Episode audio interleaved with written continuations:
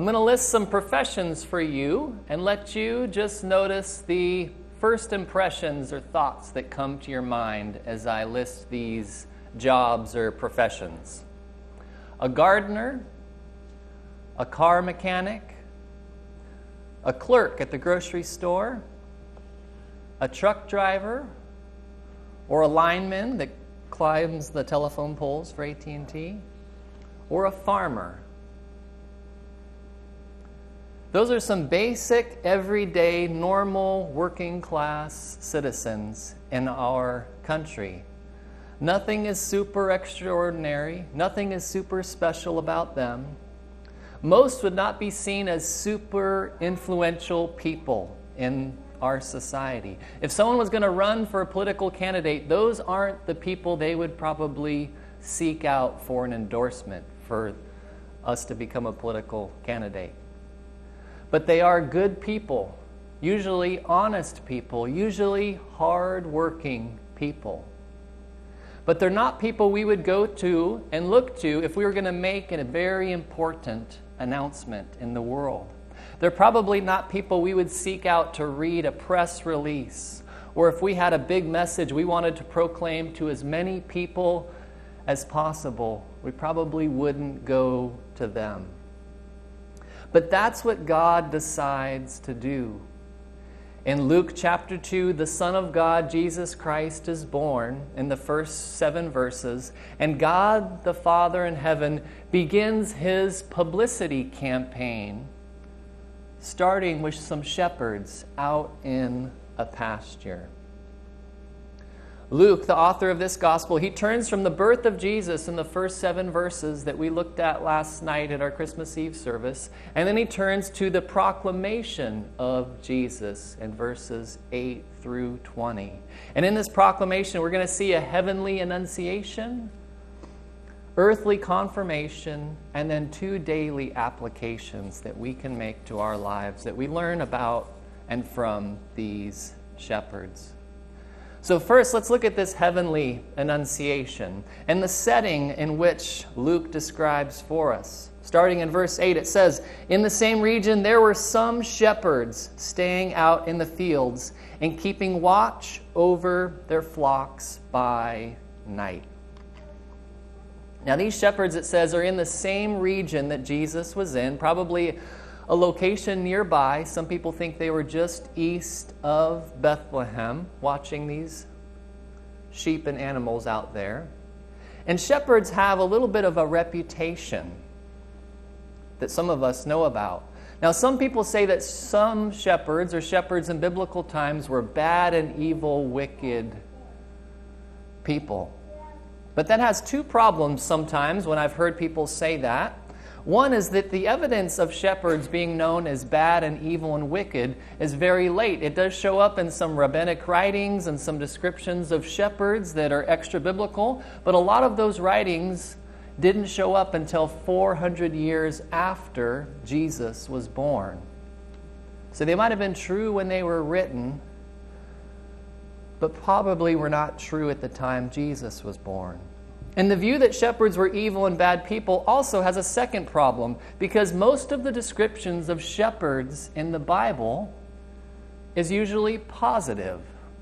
Some of those heroes of the Old Testament, like Moses, Abraham, and David, they were all shepherds. Psalm 23 says, "The Lord is my shepherd." And then in the New Testament, shepherds are usually described in a positive way as well. John 10, Jesus says, "I am the good shepherd." When some of the other authors write about what it means to be an elder in a church or a pastor of a church, they use the image of a shepherd to describe what he should be doing. So this reference here to the presence of shepherds in the nativity story is not a negative point. They're not evil, wicked people. But it is conveying a lowly and humble group of people that here respond positively to God's message. Now, shepherds were responsible to protect their sheep, and they're out there in the wilderness. They usually were young men, so we can imagine they were a little rough maybe, a little tough, but definitely not always wicked and evil as sometimes is described. They were young men, tough men. As I was working on this message this week, I heard some loud noises outside of the office here, and I looked across the street, and there was a 15-year-old boy and then a younger kid, and they were finding all the big blocks of ice they could, and they were throwing them into the street. And as they were throwing them, they'd yell, "Crush it! Destroy it!" And as soon as it would hit, they would scream, "Yes!" And I thought, might be a shepherd out there in the middle of the wilderness, just kind of like that, right? Just having a little fun. So that's the setting that this takes place. And in the setting out there in the region, in the fields, these shepherds run into an unexpected messenger that shows up in verse 9. And an angel of the Lord suddenly stood before them, and the glory of the Lord shone around them, and they were terribly frightened. Now, as we've read some of these gospel stories the last 4 or 5 weeks, there is a standard sequence of angelic appearance you might be noticing. Usually an angel shows up and there is an appearance of the angel, and then there is fear of the angel, and then the angel gives a little comfort, don't be afraid, and then lastly the angel will give a sign for that person. That's that standard kind of sequence of angelic appearance that we see throughout the Gospels. And this unexpected messenger has an unexpected message for these shepherds out in the field. And this unexpected message comes from one angel and then from a group of angels, starting in verse 10. But the angel said to them, "Do not be afraid, for behold, I bring you good news of great joy, which will be for all people. For today in the city of David there has been born for you a Savior, who is Christ the Lord. This will be a sign for you. You will find a baby wrapped in cloths and lying in a manger." And suddenly there appeared with the angel, a multitude of heavenly hosts, praising God and saying, "Glory to God in the highest, and on earth peace among men with whom he is pleased." So this first angel, the single angel that shows up, has a few significant things that he says to those shepherds out in the field. One is the timing in verse 10. The angel says that it is today that this person has been born. So it's happening now. There's no more waiting. The angel describes where the baby will be born, in the city of David. That's important because it fulfills Micah 5:2 that predicted where the coming Messiah would be born. And then there are 3 titles that this angel describes of this baby that they're going to find. The first title is that he is going to be Savior. That describes his role as rescuer and deliverer for the people from their physical and spiritual struggles and depravity. Then he describes this baby as going to be Christ, which points to the baby's office as the promised Messiah or anointed one. And then lastly describes him as the Lord, which indicates the baby's future sovereign authority. And that angel there in verse 12 just says, this is going to be a sign for encouragement for you. This is how you know you're going to find the right baby. He's going to be wrapped in cloths and lying in a manger. Now, the focus is not what the baby is wrapped in, but where the baby is going to be located, in a humble place, in a feeding trough or a watering trough for an animal.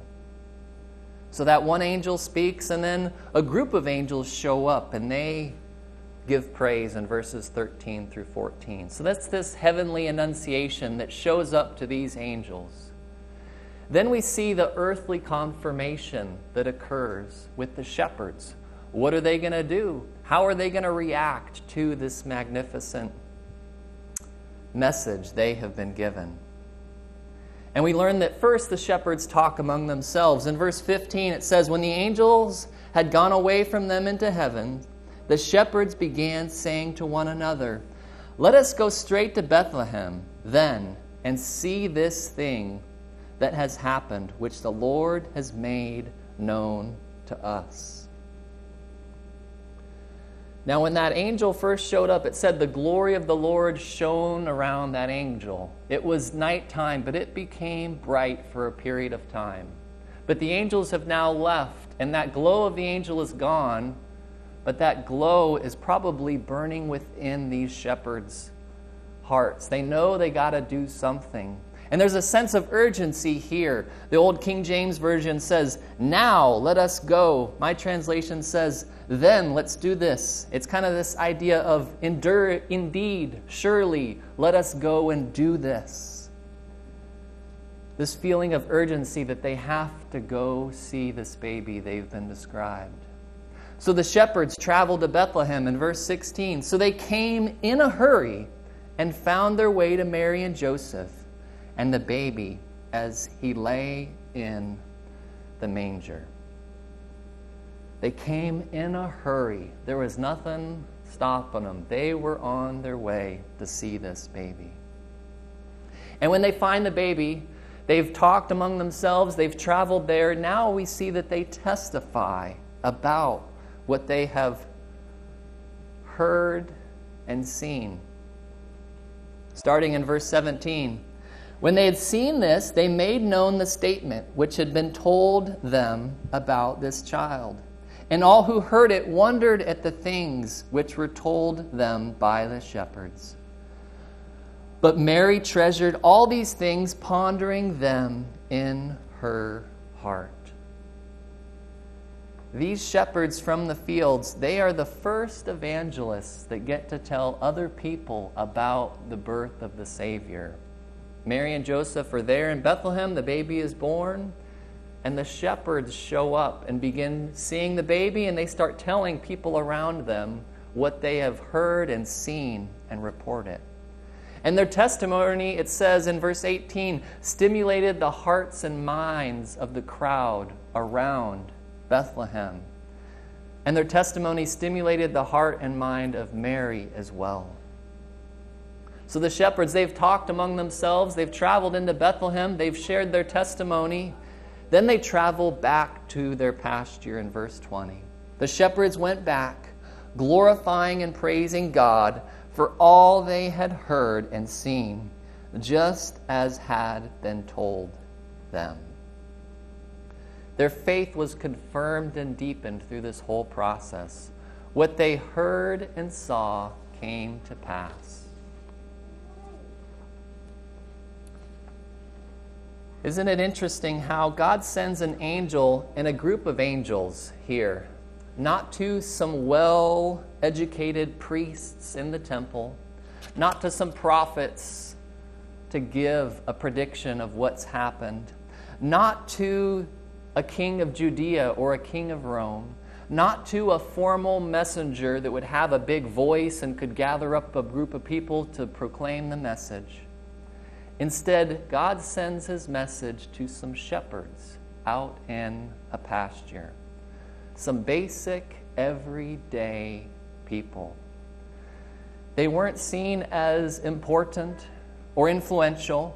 They weren't scholars. They weren't philosophers. They weren't priests that knew the Old Testament. We're not sure if they even knew how to read. But God used them as some of the first evangelists to describe how he sent his son into the world. And that gives us possibly two applications for us as we live every day in our culture, in our lives. One is that God's work in our lives requires a response. The shepherds had a job to do out in the pasture. They had animals to be watching. But when that angel shows up and the angel leaves, they left their animals out in the pasture to go into Bethlehem. Not sure how that worked. Maybe they split the group in half. Half the shepherds left, half went, and they took turns. Maybe they found some shepherds in a nearby field farther away and left them with them. We're not sure. But whatever the circumstances were, they responded to God's work in their lives. And when God works in our lives too, it requires us to respond. Second, God's work in our lives requires sharing, which those shepherds got to do as the first evangelists. Now, not everyone is called to preach and to teach, but we are all responsible to share what God is doing in our lives and to share our testimony with others about what God is doing in us and what God's doing through us, or what God is doing around us. Warren Wiersbe says, telling others about the Savior is a solemn obligation as well as a great privilege, and we who are believers must be faithful, he says. See, we don't need a college degree or to be a veteran of church to talk about God. We don't have to be a priest or a saint to share our testimony. We only need to be a sinner that knows the Savior. That's all that's required. And I share this with us today about this group of rough, tough shepherds, because they respond obediently to God's message. They shared His message passionately. And if they could do that, I hope that we can too. Let's pray. God, thank you for Christmas, a season and a day where we remember that you sent your Son as a baby, fully God and fully human. He became one of us so that He could die the death we all deserve to die spiritually, but He took our place. And thank you for the encouragement of shepherds, some everyday guys out in the field that you used to spread the message about your Son coming. And I pray we each could be like those shepherds, sharing what was told to us, sharing what God does in our lives, and sharing about your Son with others, even if we don't feel qualified or that we have that as our main job or role. I pray you'd help us this Christmas season recognize those opportunities to share with others about your Son that came to the earth. And these things we pray in Jesus' name, amen. So I'll invite you to stand if you're able, and we'll have a benediction, and then we'll be dismissed for your Christmas.